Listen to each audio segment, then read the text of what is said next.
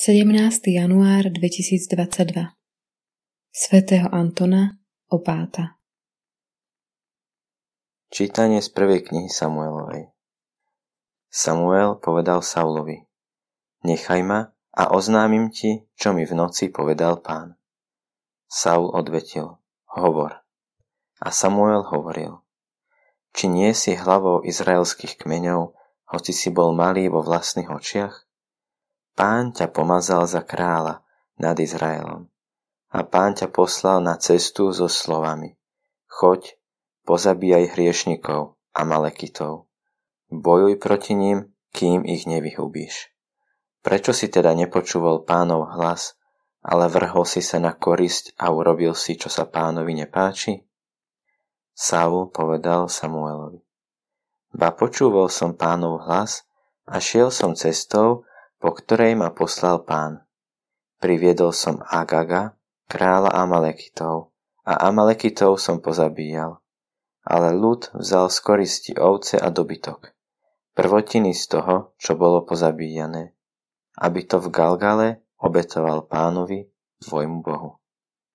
No Samuel mu odvetil: Vari Pán chce zápalné a krvavé obety a neskôr poslušnosť Pánovmu slovu? Veď poslušnosť je lepšia ako obeta a počúvať je viac ako obetovať tuk baránkov. Lebo odbojnosť je ako hriech veštenia a svojvoľnosť ako zločin modlárstva. A pretože si opovrhol Pánovým slovom, Pán opovrhne tebou, nebudeš kráľom.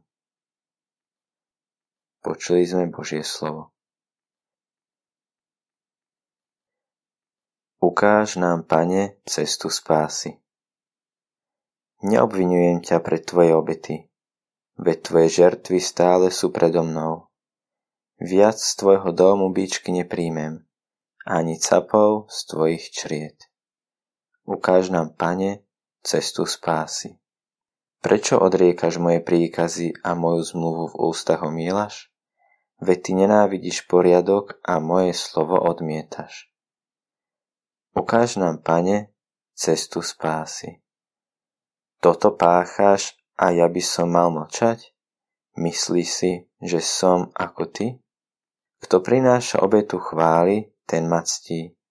A kto kráča bez úhony, tomu ukážem Božiu spásu. Ukáž nám, Pane, cestu spásy. Čítanie zo svätého Evanjelia podľa Marka. Jánovi učeníci a farizei sa postili.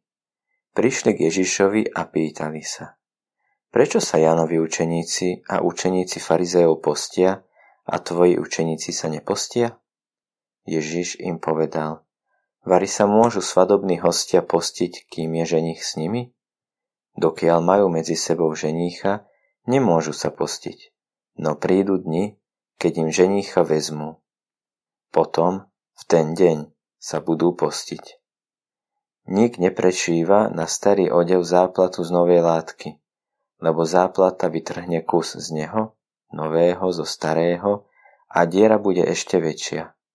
A nik nevlieva mladé víno do starých mechov, lebo víno mechy roztrhne a vyjde na zmar aj víno, aj mechy.